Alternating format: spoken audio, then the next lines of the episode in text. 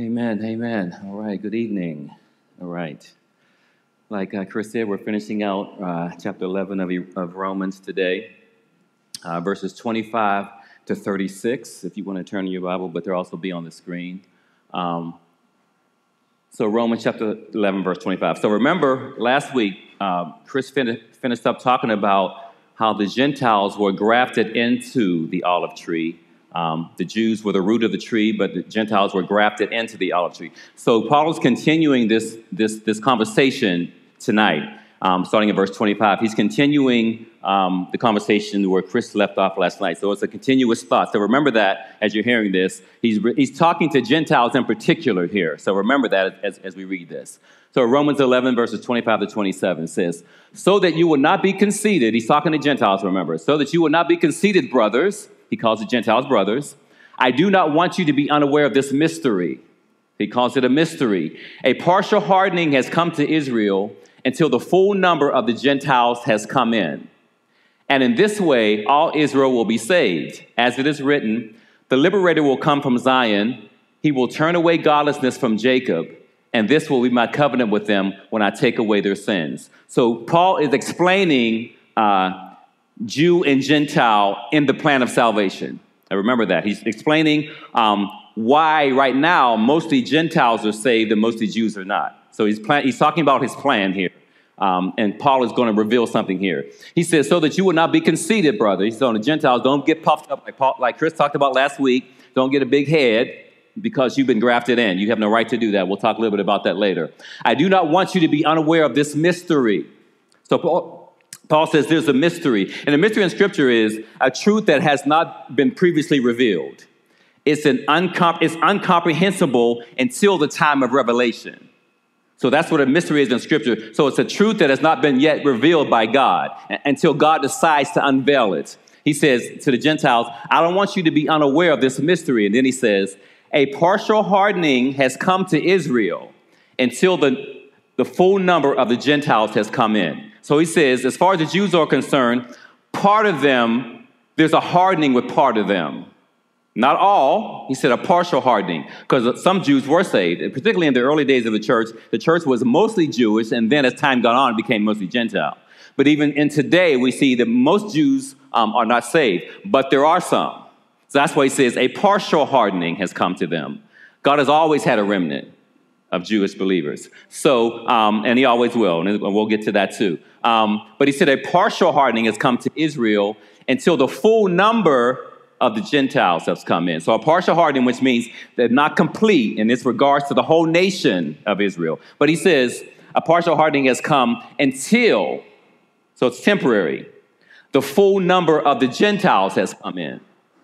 He says, until the full number of the Gentiles come in. Now, when he talks about Israel, um, he's talking about the Jewish people. And that term is used 70 times in the New Testament. And it talks about Jews, Hebrews, and Israelites. They're all the same people. They're synonymous of the same group of people Jews, Hebrews, and Israelites. Israelites. So he says a partial hardening has come to those people until the fullness of the Gentiles, those who are not Jewish, come in. So, what does he mean by the full number of the Gentiles? So, there's a, there's a time uh, where the last Gentile is going to be saved. We don't know when that is. But when that happens, there's going to be a shift.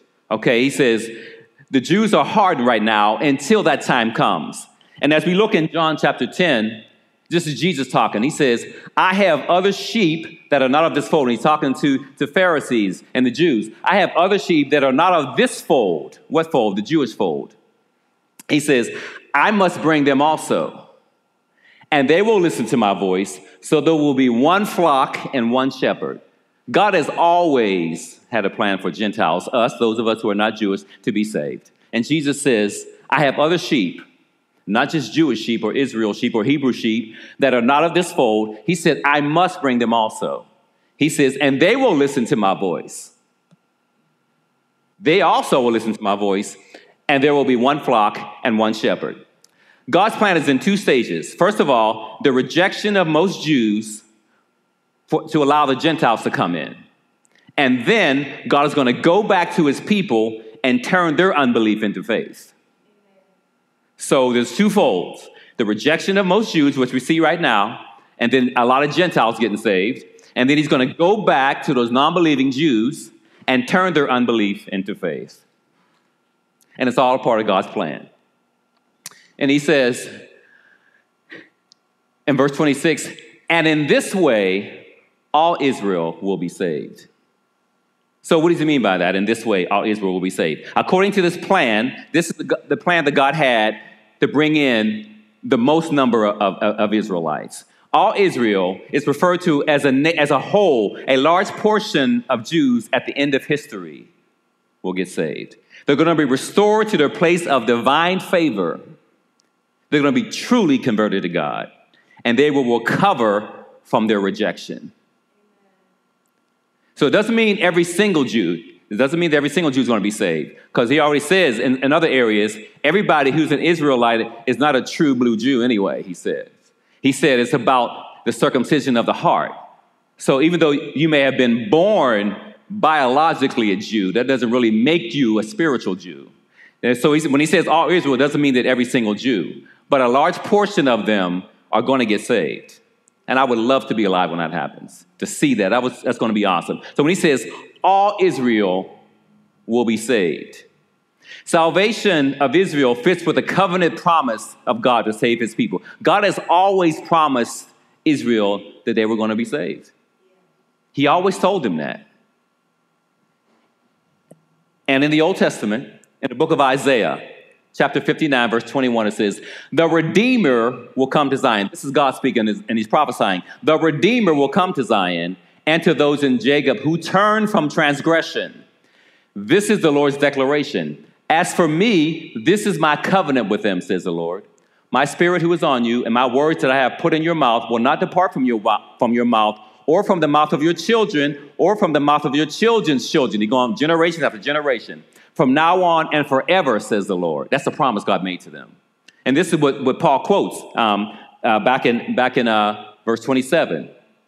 Or verse 26, as it is written, the liberator will come. It says, liberator here, redeemer in the Old Testament, same thing, will come from Zion. And that's the scripture he's quoting in the, in the book of Isaiah. The redeemer will come to Zion. He says to Zion in the Old Testament, prophesying, and, and Paul says from Zion, same thing to those in Jacob and Israel, that Jacob is a symbolism for Israel, same name, who turn from transgression, who turn, who repent of their sin. This is the Lord's declaration. This is what I declare. This is God's uh, ju- uh, not judgment, his declaration. As for me, this is my covenant with it. So you got to remember, God has a covenant with the children of Israel. He made a deal, quote unquote, for lack of a better term, with Israel. Okay? In Jeremiah, he says, Look, the days are coming. This is the Lord's declaration when I will make a new covenant with the house of Israel and with the house of Judah. He said, I'm making a new covenant. The old one's going to be abolished. I'm making a new covenant with the house of Judah. This one will not be like the covenant I made with their ancestors when I took them by the hand to bring them out of the land of Egypt. It's going to be a whole different covenant. A covenant they broke, he said. Look he said. He said, he reminds them a covenant that they broke, even though I married them. Listen to God said, I married them and they broke the covenant. Instead, this is the covenant I will make with the house of Israel after those days, the Lord's declaration. I will put my teaching within them and write it on their hearts. I will be their God, and they will be my people. No longer will one teach his neighbor or his brother, saying, Know the Lord, for they will all know me. Listen to the language. From the least to the greatest of them, everybody's going to know me. The servant to the king, all of them, everybody's going to know me. All of these Jews are going to know who I am. This is the Lord's declaration. For I will forgive their wrongdoing. There it is, right there. I will forgive their wrongdoing and never again remember their sin. Wow. He said, I'm going to forgive their wrongdoing. They're going to repent. I'm going to forgive them and never again remember their sin. He's always promised to save them. One more Psalm 14, verse 7. Oh, that Israel's deliverance would come from Zion. From where? From Zion. And what did Paul say? From Zion. He said, here, he said, oh, oh, that Israel's deliverance would come from Zion. He said, I wish it would. And then Paul quotes where he says, it did, deliver will come from Zion. When the Lord restores the fortunes of his people, Jacob, when the Lord restores the fortunes of his people, Jacob will rejoice, Israel will be glad. When they repent and come to their Messiah, they're going to rejoice and be glad. But he says, he says, oh, that Israel's deliverance will come from Zion, and it did. God has always promised the deliverance of the Jews. Verse 28 Regarding the gospel, they are enemies for your advantage. But regarding election, they are loved because of the patriarchs, since God's gracious gifts and callings are irrevocable. As you once disobeyed God, but now have received mercy through their disobedience, so they too have now disobeyed, resulting in mercy to you, so that they are now so that they also now may receive mercy. For God has imprisoned all in disobedience, so that he may have mercy on all. Okay, all right. Verse 28. Regarding the gospel, they, the Jews, are enemies for your advantage, the Gentile advantage. He said they're enemies for your advantage. But regarding election, they are loved. So, what is he saying? He says, regarding the gospel, they have become enemies, the Jews, his own chosen covenant people that he made a covenant with, have become enemies for our advantage. Now, like I said, he's talking to Gentiles, but at the same time, we got to remember that we were enemies. We were enemies of God. Ephesians 2. So then, remember that at one time he's talking to Gentiles here. Remember that at one time you were Gentiles in the flesh, called the uncircumcised by those called the circumcised. The Jews will call us those uncircumcised people. Remember, remember David and Goliath when, when, when he went out and David said, Who is this uncircumcised Philistine? He said, He ain't even saved. Who is this giant and think he can take on God's people? Who is he? This uncircumcised, that was an insult. It, was not, it wasn't a compliment when he calls you an uncircumcised Philistine. He said, Who is this uncircumcised Philistine? He said, We were called the uncircumcised by those called the circumcised, which is done in the flesh by human hands, the circumcision of that part. Okay? At that time, you were without the Messiah, excluded from the citizenship of Israel, and foreigners to the covenants of the promise, without hope and without God in the world. Listen to that state that we were in. He said, You were without the Messiah, had no Savior excluded from the citizenship of Israel, were not part of God's people, foreigners to the covenants of the promise, not part of any of that, without hope and without God in the world. We had no God and no hope. Gentiles. This, this, is, this is who we were before Jesus. And then he goes on to talk about um, how now we've been reconciled and we've been brought near by the blood of Christ. Now we are. But this is how we were before. Romans 10 For if while we were enemies, we were reconciled to God through the death of his son, then how much more, having been reconciled, will we be saved by his life? See, we were enemies. He said, while we were enemies, we were reconciled to God. Once your enemy, now seated at your table, Jesus, thank you. That song we sing? We were enemies. And the thing is, a Jew and a Gentile can sing that song. Because right now, the Jews are enemies. And in the future, they're going to say, Once your enemy, now seated. We can both sing that song because we were enemies of God.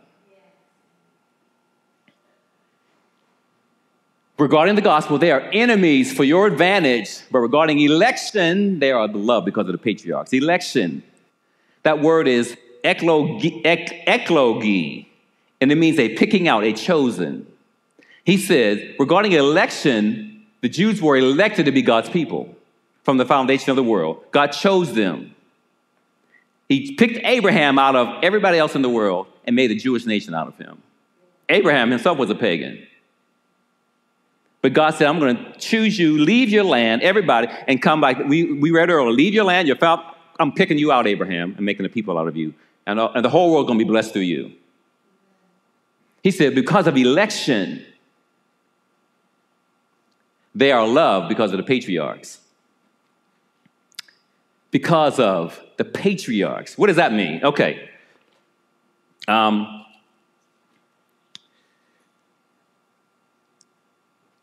verse 29 Since God's gracious gifts and callings are irrevocable, that is an important verse right there.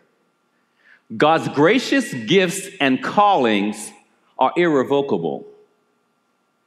The reason that they are still loved is because God's gracious gifts and callings are irrevocable. God doesn't change his mind.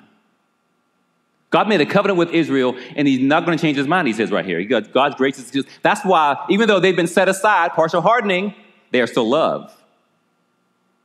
Because of the, I elected them, and my gracious gifts and callings are not are, are without repentance, this is in the King James. And they're freely given. They are unique gifts given to God. So when he says God's gracious gifts and callings, what do you mean by gifts? Romans chapter 9, this is Paul talking. He says, They are Israelites, and to them belong, listen to this, the adoption, the glory, the covenants, the giving of the law, the temple service, and the promises.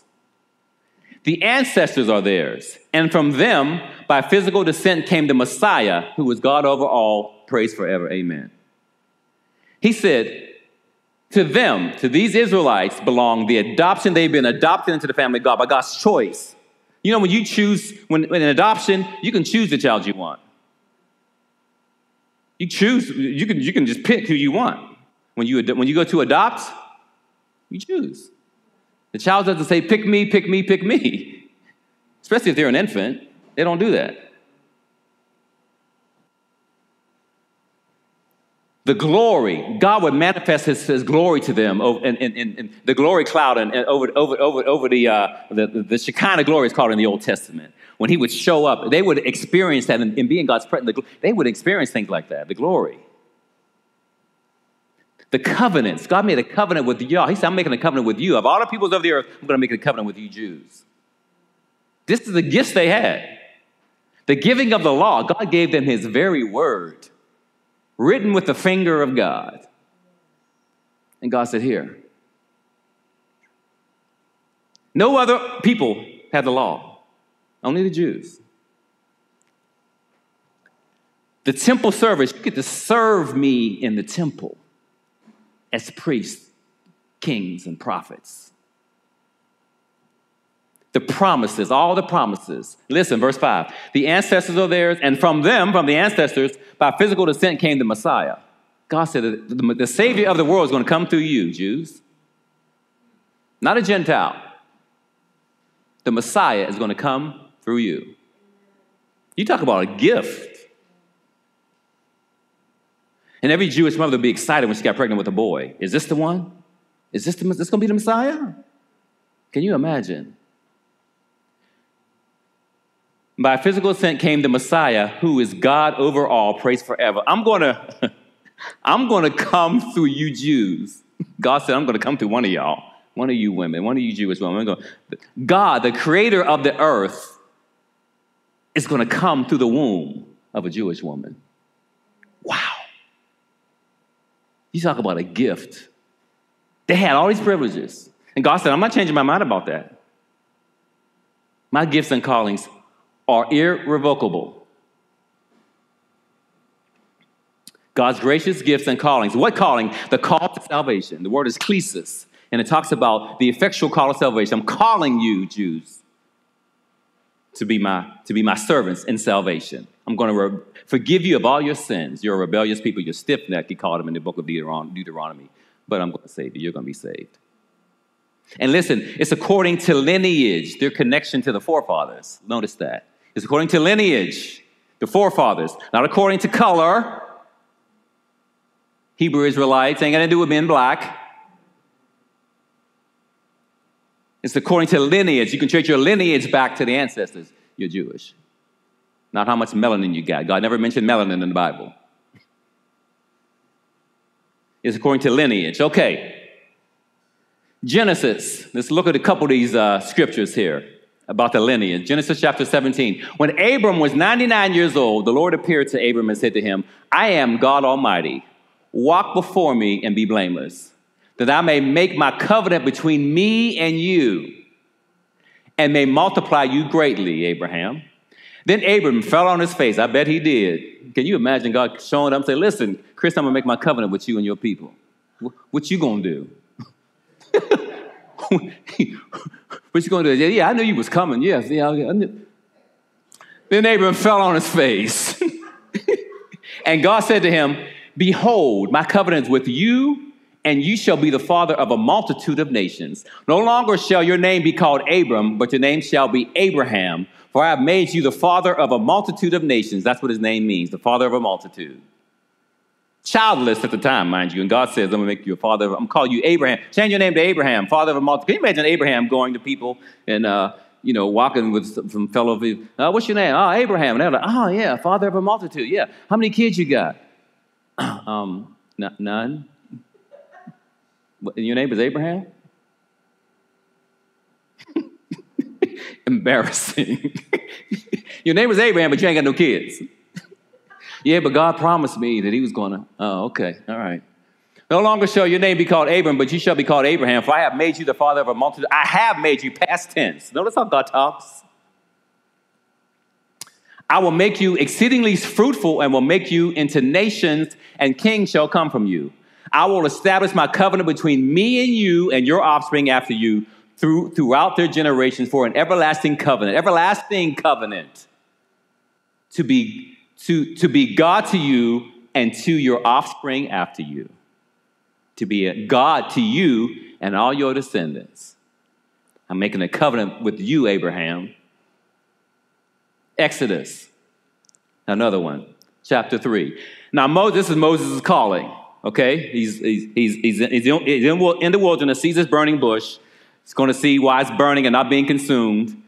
And he has a conversation with God. Now, Moses was keeping the flock of his father in law, Jethro, the priest of Midian, and he led his flock to the west side of the wilderness and came to Horeb, the mountain of God. And the angel of the Lord appeared to him in a flame of fire out of the midst of a bush.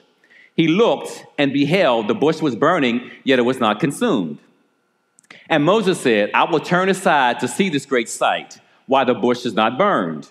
When the Lord saw that he turned aside to see, God called to him out of the bush. When God saw that he noticed the burning bush, God called to him out of the bush, Moses, Moses. And he said, Here I am. Then he said, Do not come near. Take your sandals off your feet, for the place on which you are standing is holy ground. Mm, God is holy. Just thought I'd throw that out there. And he said, I am the God of your father, the God of Abraham, the God of Isaac, and the God of Jacob. And Moses hid his face, for he was afraid to look at God.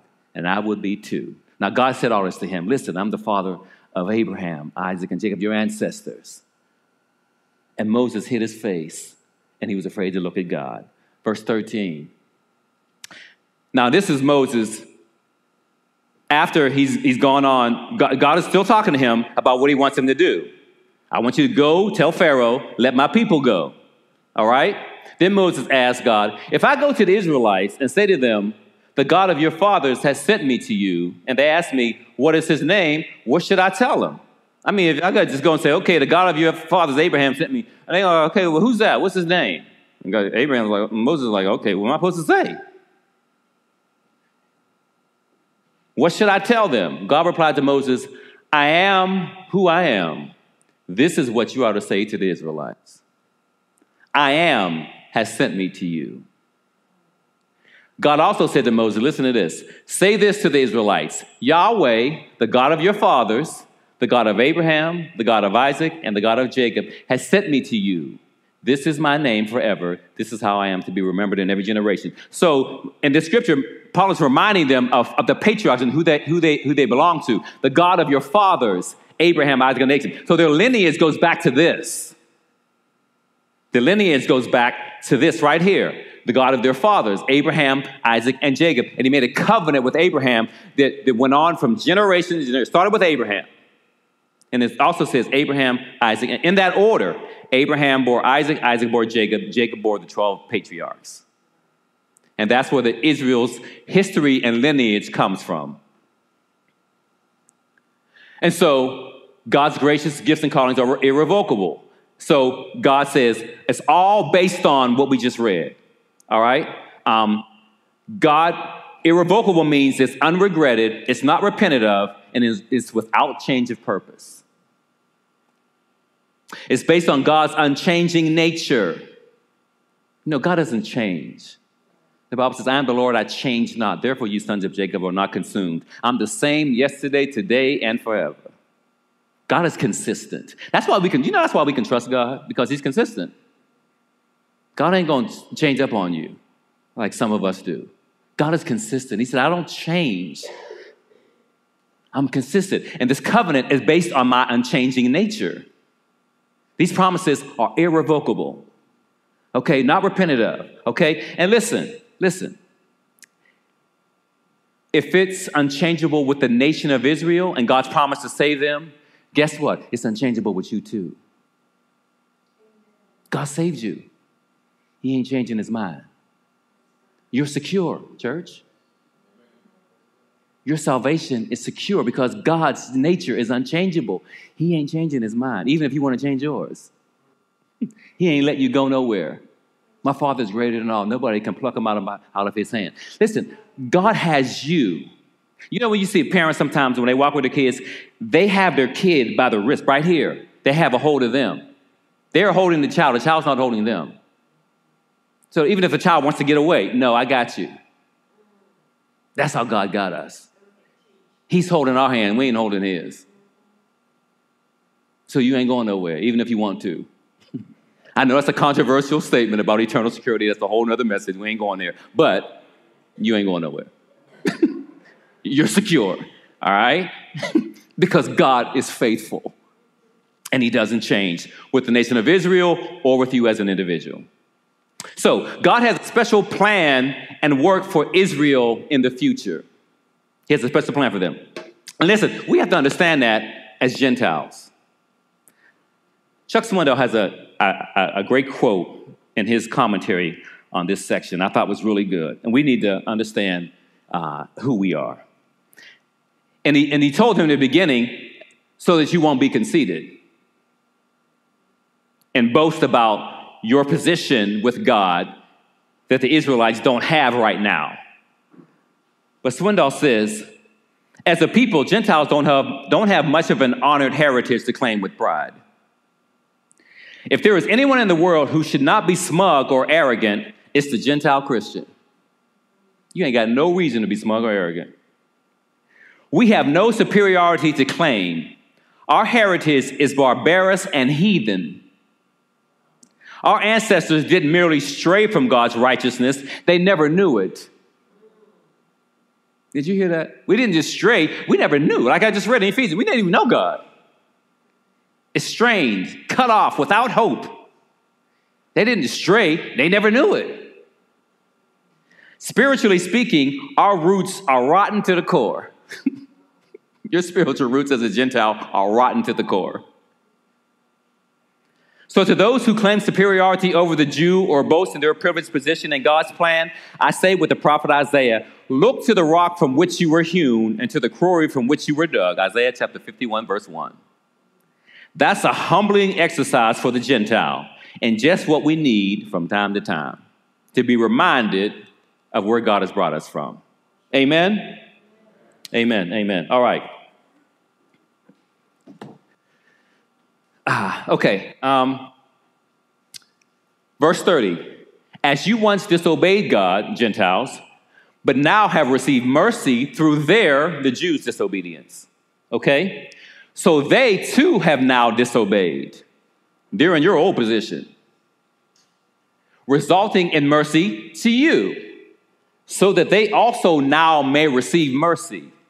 For God has imprisoned all in disobedience so that he may have mercy on all. Wow.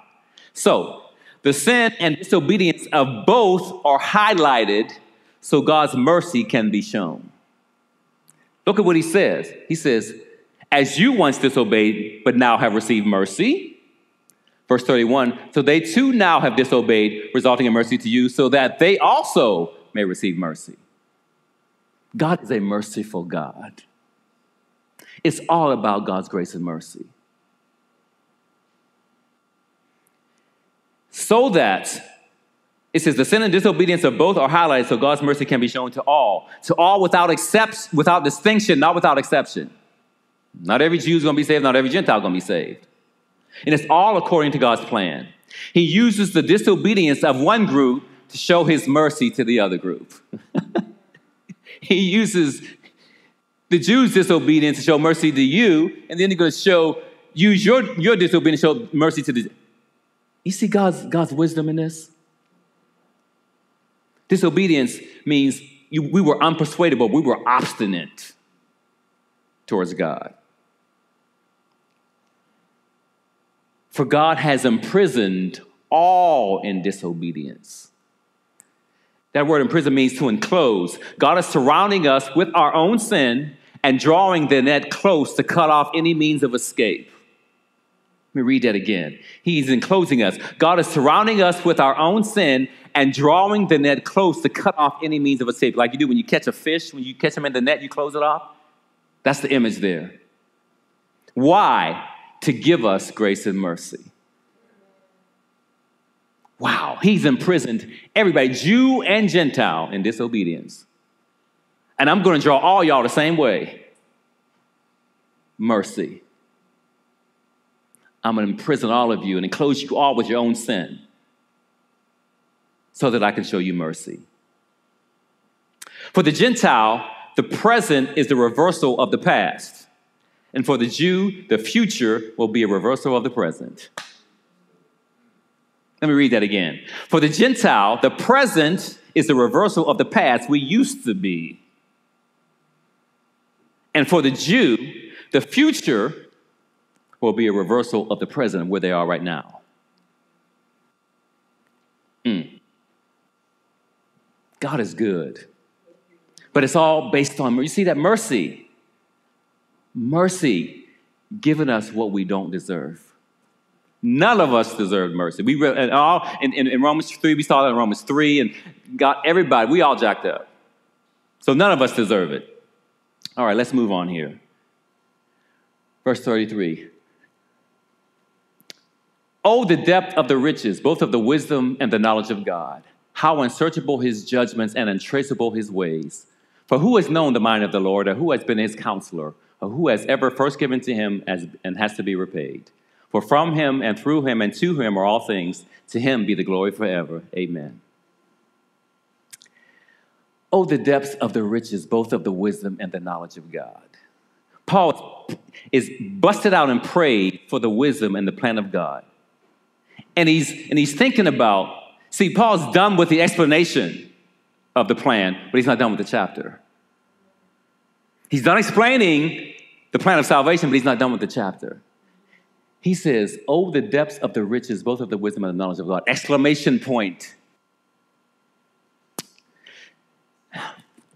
See, can I use my little sanctified imagination for a minute? Diane, I don't think Paul was quiet about this. I don't, I don't think he was. He says, Oh, the depth. And I think when he got done writing that last verse about the mercy of God, I think he just might have just set the pen down and just thought about chapters 1 to 11 that he had just finished writing. And I think Paul got real black and Pentecostal right here for a minute. I think he said, Oh, the depths of the riches of the knowledge and the wisdom of God. Oh, God, you're merciful. Nobody has ever shown you anything. Nobody's ever counseled you for anything, Lord God. Your ways are past finding out, God. God, through you and for you and to you are all things, God. You're merciful. I think that's what he did. But that's just me. It's my little sanctified imagination. I think he got real. See, because his exclamation point, he wasn't quiet.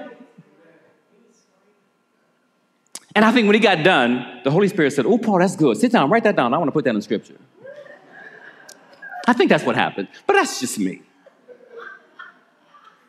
I said, Diane, I think that's what he did. I just think Paul just jumped up and just said, Oh, because listen, listen, you, you, think about the plan of God. Paul was thinking about chapters 1, 9 through 11 in particular, but the whole chapter 1 through 11.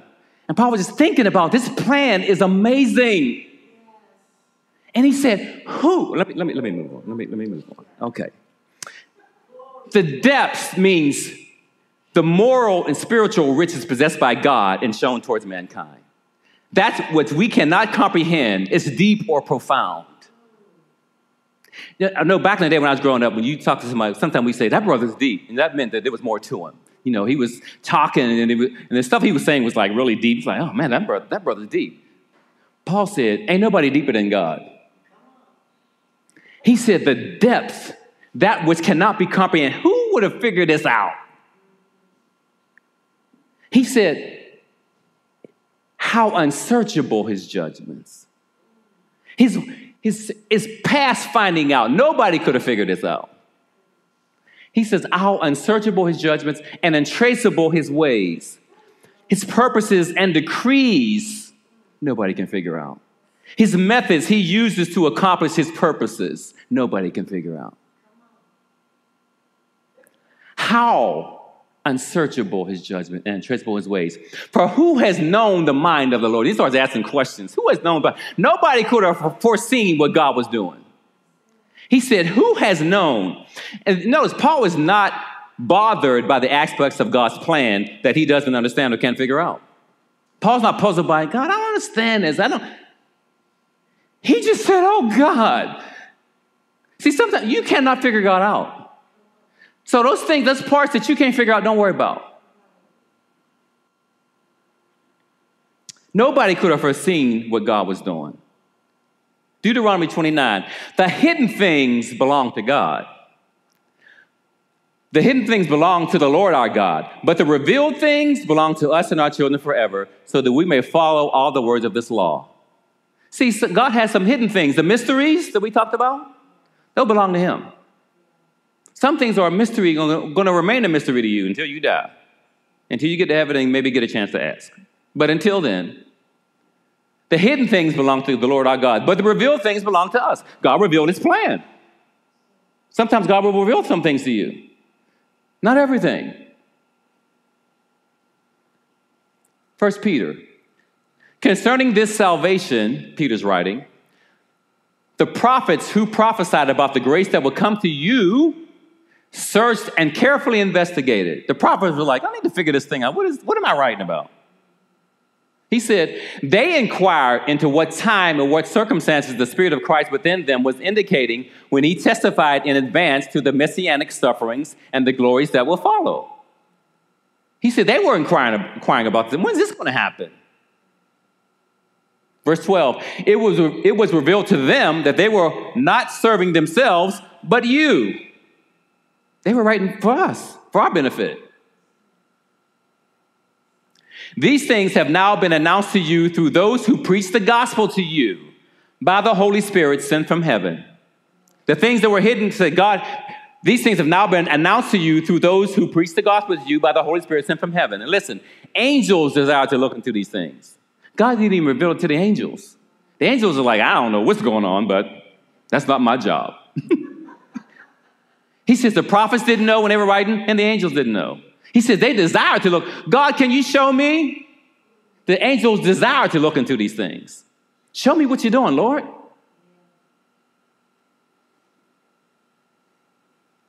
But God never revealed it to him.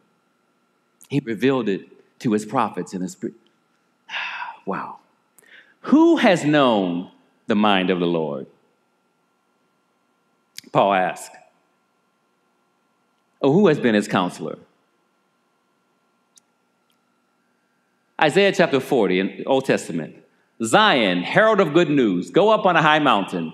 Jerusalem, herald of good news, raise your voice loudly. Raise it and do not be afraid. Say to the cities of Judah, Here is your God. See, the Lord God comes with strength, and his power establishes his rule. His reward is with him, and his gifts accompany him. He protects his flock like a shepherd. He gathers the lambs in his arms and carries them in the fold of his garment.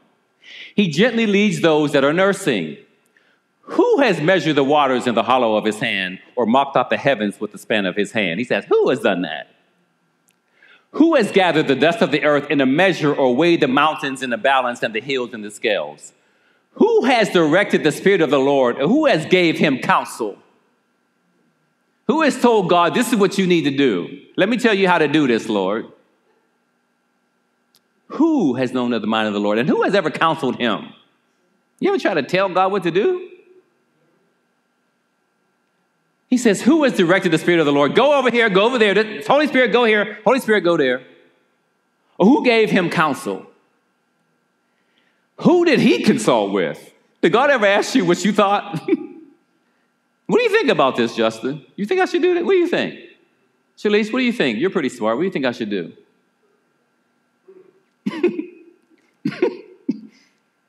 Who did he consult with? Who gave him understanding and taught him the path of justice? Who taught God what justice is?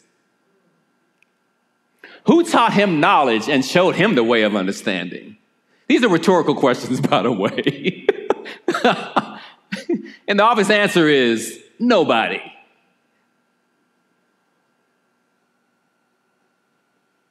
Job chapter 41, verse 11. Can you pull in Leviathan with a hook or tie his tongue down with a rope? Now, Leviathan is argued about what this is. Some people think it's a sea creature, some people think it's a crocodile, but it's a, it's a huge beast of some kind, all right, that God created.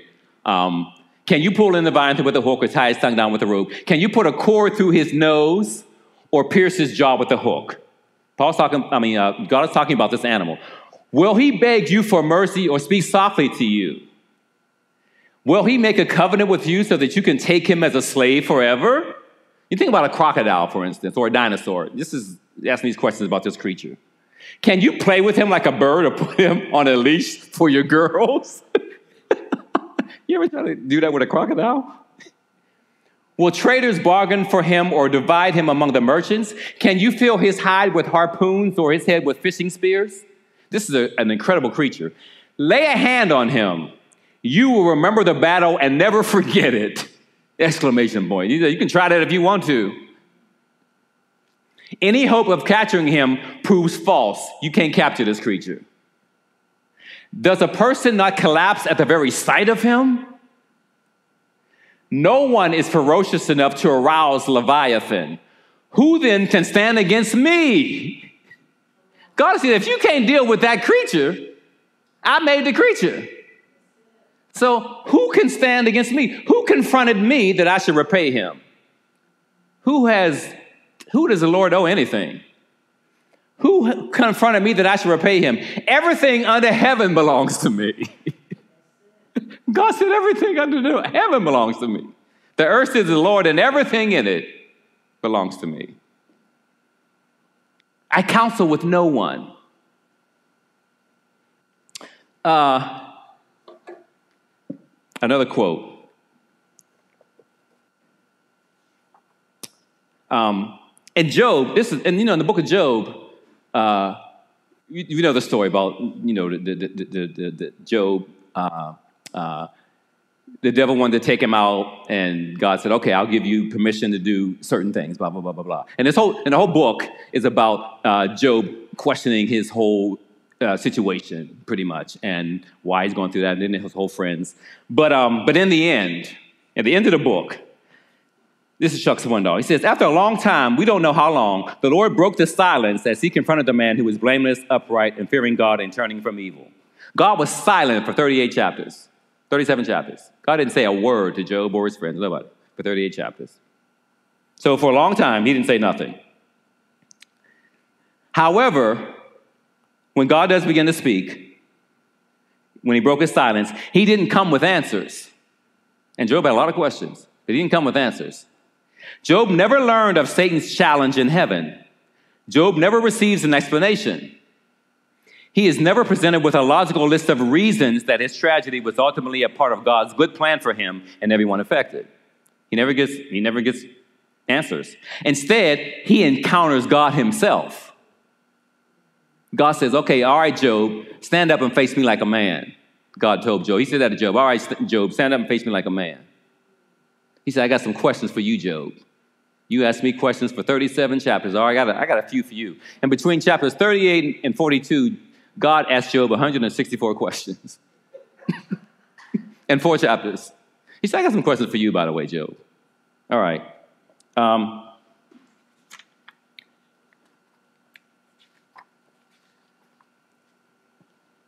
He, he encounters God himself, and this meets his need after he encounters God. This meets his need. Seeing God's unsearchable mercy and gazing into his unfathomable ways in the man's desperate quest for answers. Once he encountered God, all his questions all of a sudden weren't that important. He puts his hand over his mouth and repents of his foolish outburst. And at that point, he worships. I love that. Okay, I had some I had a bunch of questions that I had for you, God, but now that I've encountered your presence, all I can do is those questions don't even mean anything anymore. And God asked Job, Job, where were you when I created the earth? Where were you? You got all these questions. Let me ask, where were you, Job? And Job realized, and some translations should say, I'm a stupid man. The Bible says he put a hand over his mouth. I'm a stupid man. And sometimes we got to realize, God, I'm just a man. I'm just, you are God. I just worship you in the midst of this turmoil, in the midst of my struggle, in the midst of me not knowing what's going on right now. My life is a mess. I don't get it all, God, but you're still God. And I worship you, and I trust your sovereignty, and I trust your love for me.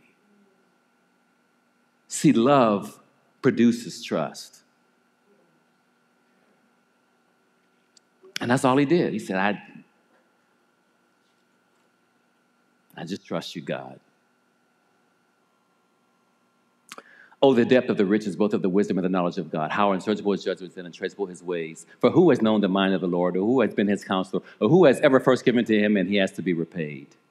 For from him and through him and to him are all things. To God be the glory. He is the source of all things, the sustainer of all things, and the goal of all things. For from him, the source of all things, through him, the sustainer of all things, and to him, the goal of all things. He sustains the forces of nature, the energy of the atom, the nation of Israel, the Gentile nations of the world, the supernatural powers of the spiritual realm, and everything else. God sustains. The Bible says in Hebrews, He holds up the world by the word of His power. Just because He said, the world don't move. And it just stays put. he upholds, upholds it by the word of his power. The Bible says in Second Thessalonians, when he's going to destroy the Antichrist just by the word of his power, he's going to speak the word and just destroy him. God doesn't have to touch you. All you got to do is just say, don't breathe. All things will eventually serve his ends. Everything eventually is going to serve his ends for all things. He works all things after the counsel of his will, Ephesians 1 and 11. All of it's going to work out for his good. The good, the bad, and the ugly. All of it is going to serve his ends eventually. All things. 1 Corinthians chapter 8. Yet for us there is one God, the Father. All things are from him, and we exist for him. And there is one Lord, Jesus Christ. All things are through him, and we exist through him. Ephesians 4 6, one God and Father of all, who is above all and through all and in all. In other words, it's all about Jesus. To put it in layman's terms, it's all about God.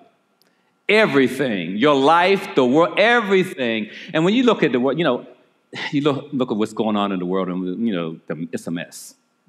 American, it's a mess. And I'd be thinking sometimes, like, God, how you, this is working out for you? I mean, everything. I know I got to trust, but this is, um, God, only you can fix this. Only you can fix this. And He is.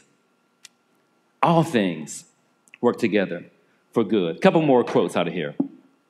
A.W. Tozer, um, Swindoll uh, quotes A.W. Tozer in here. He says, To say that God is infinite is to say that He is immeasureless. Measurement is the way created things have accounting for themselves. It describes limitations, imperfections, and cannot apply to God. Listen to that. Measurement is the way created things have, account, have accounting for themselves. It describes limitations, imperfections, and cannot apply to God. Weight describes the gravitational pull of the earth upon material bodies. Distance describes intervals between bodies in space. Length means extension in space. And there are other familiar measurements, such as those for liquid and energy and sound and light, and numbers for plur- pluralities. We also try to measure abstract qualities and speak of great or little faith, high or low intelligence, large or meager talents. Is it not plain that all this does not and cannot apply to God. It is the way we see the works of his hands, but not the way we see him.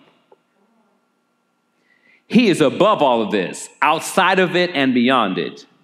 Our concepts of measurement embrace mountains and men, atoms and stars, gravity, energy, numbers, speed, but never God. Nothing in God is less or more or large or small. He is what He is in Himself without qualifying thought or word. He is simply God. I love that.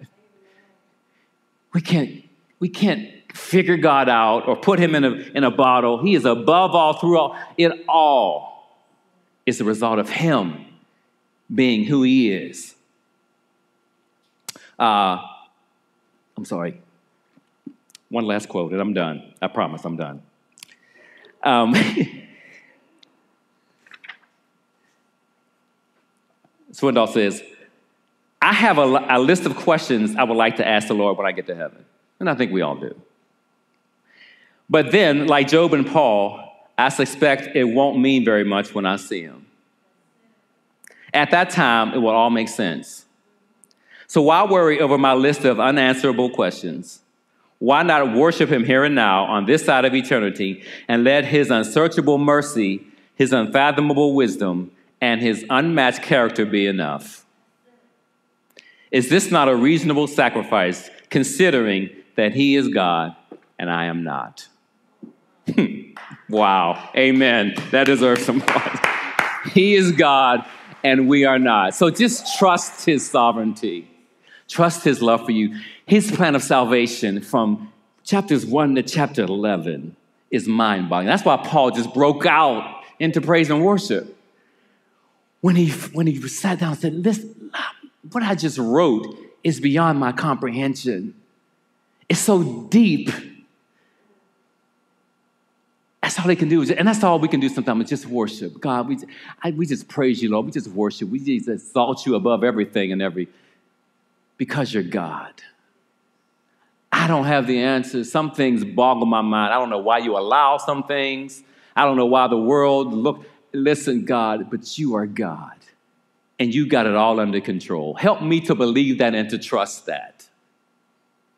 To believe that and to trust that in the midst of everything that's going on in the world and in my life. That's how we got to pray sometimes. We got to realize we're not going to get, out. you're going to die with some questions. You're going to die with a lot of questions unanswered. Like Job, Job, God never answered his questions. Never. He just came back with some other questions of his own. And Job realized, man, I'm a stupid man. And as we prepare to take communion, we are going to celebrate this awesome plan that God has to save everybody. He told Abraham, all the nations of the world are going to be blessed through you. Jewish nations, Gentile nations, all of them are going to be blessed through you. And then he lays out the plan. Then he, then he works out the plan from Genesis all the way to Revelation. We see the culmination of it in Revelation, but he works it all out. When you read the Old Testament, you see, you see God's hand everywhere. He worked, you see what he's doing. You see Jesus in all, every book of the Old Testament. His plan, his ultimate plan to bring this Messiah to the world to forgive them of their sins. And it's an awesome plan. And, and Paul just couldn't help himself and he just broke out into praise. He said, God is too deep for anybody to figure out. He's never been counseled by anybody. He's never asked anybody's opinion for anything. He's God all by himself. As old folks used to say, He's God all by himself. He doesn't need nobody's help. Amen?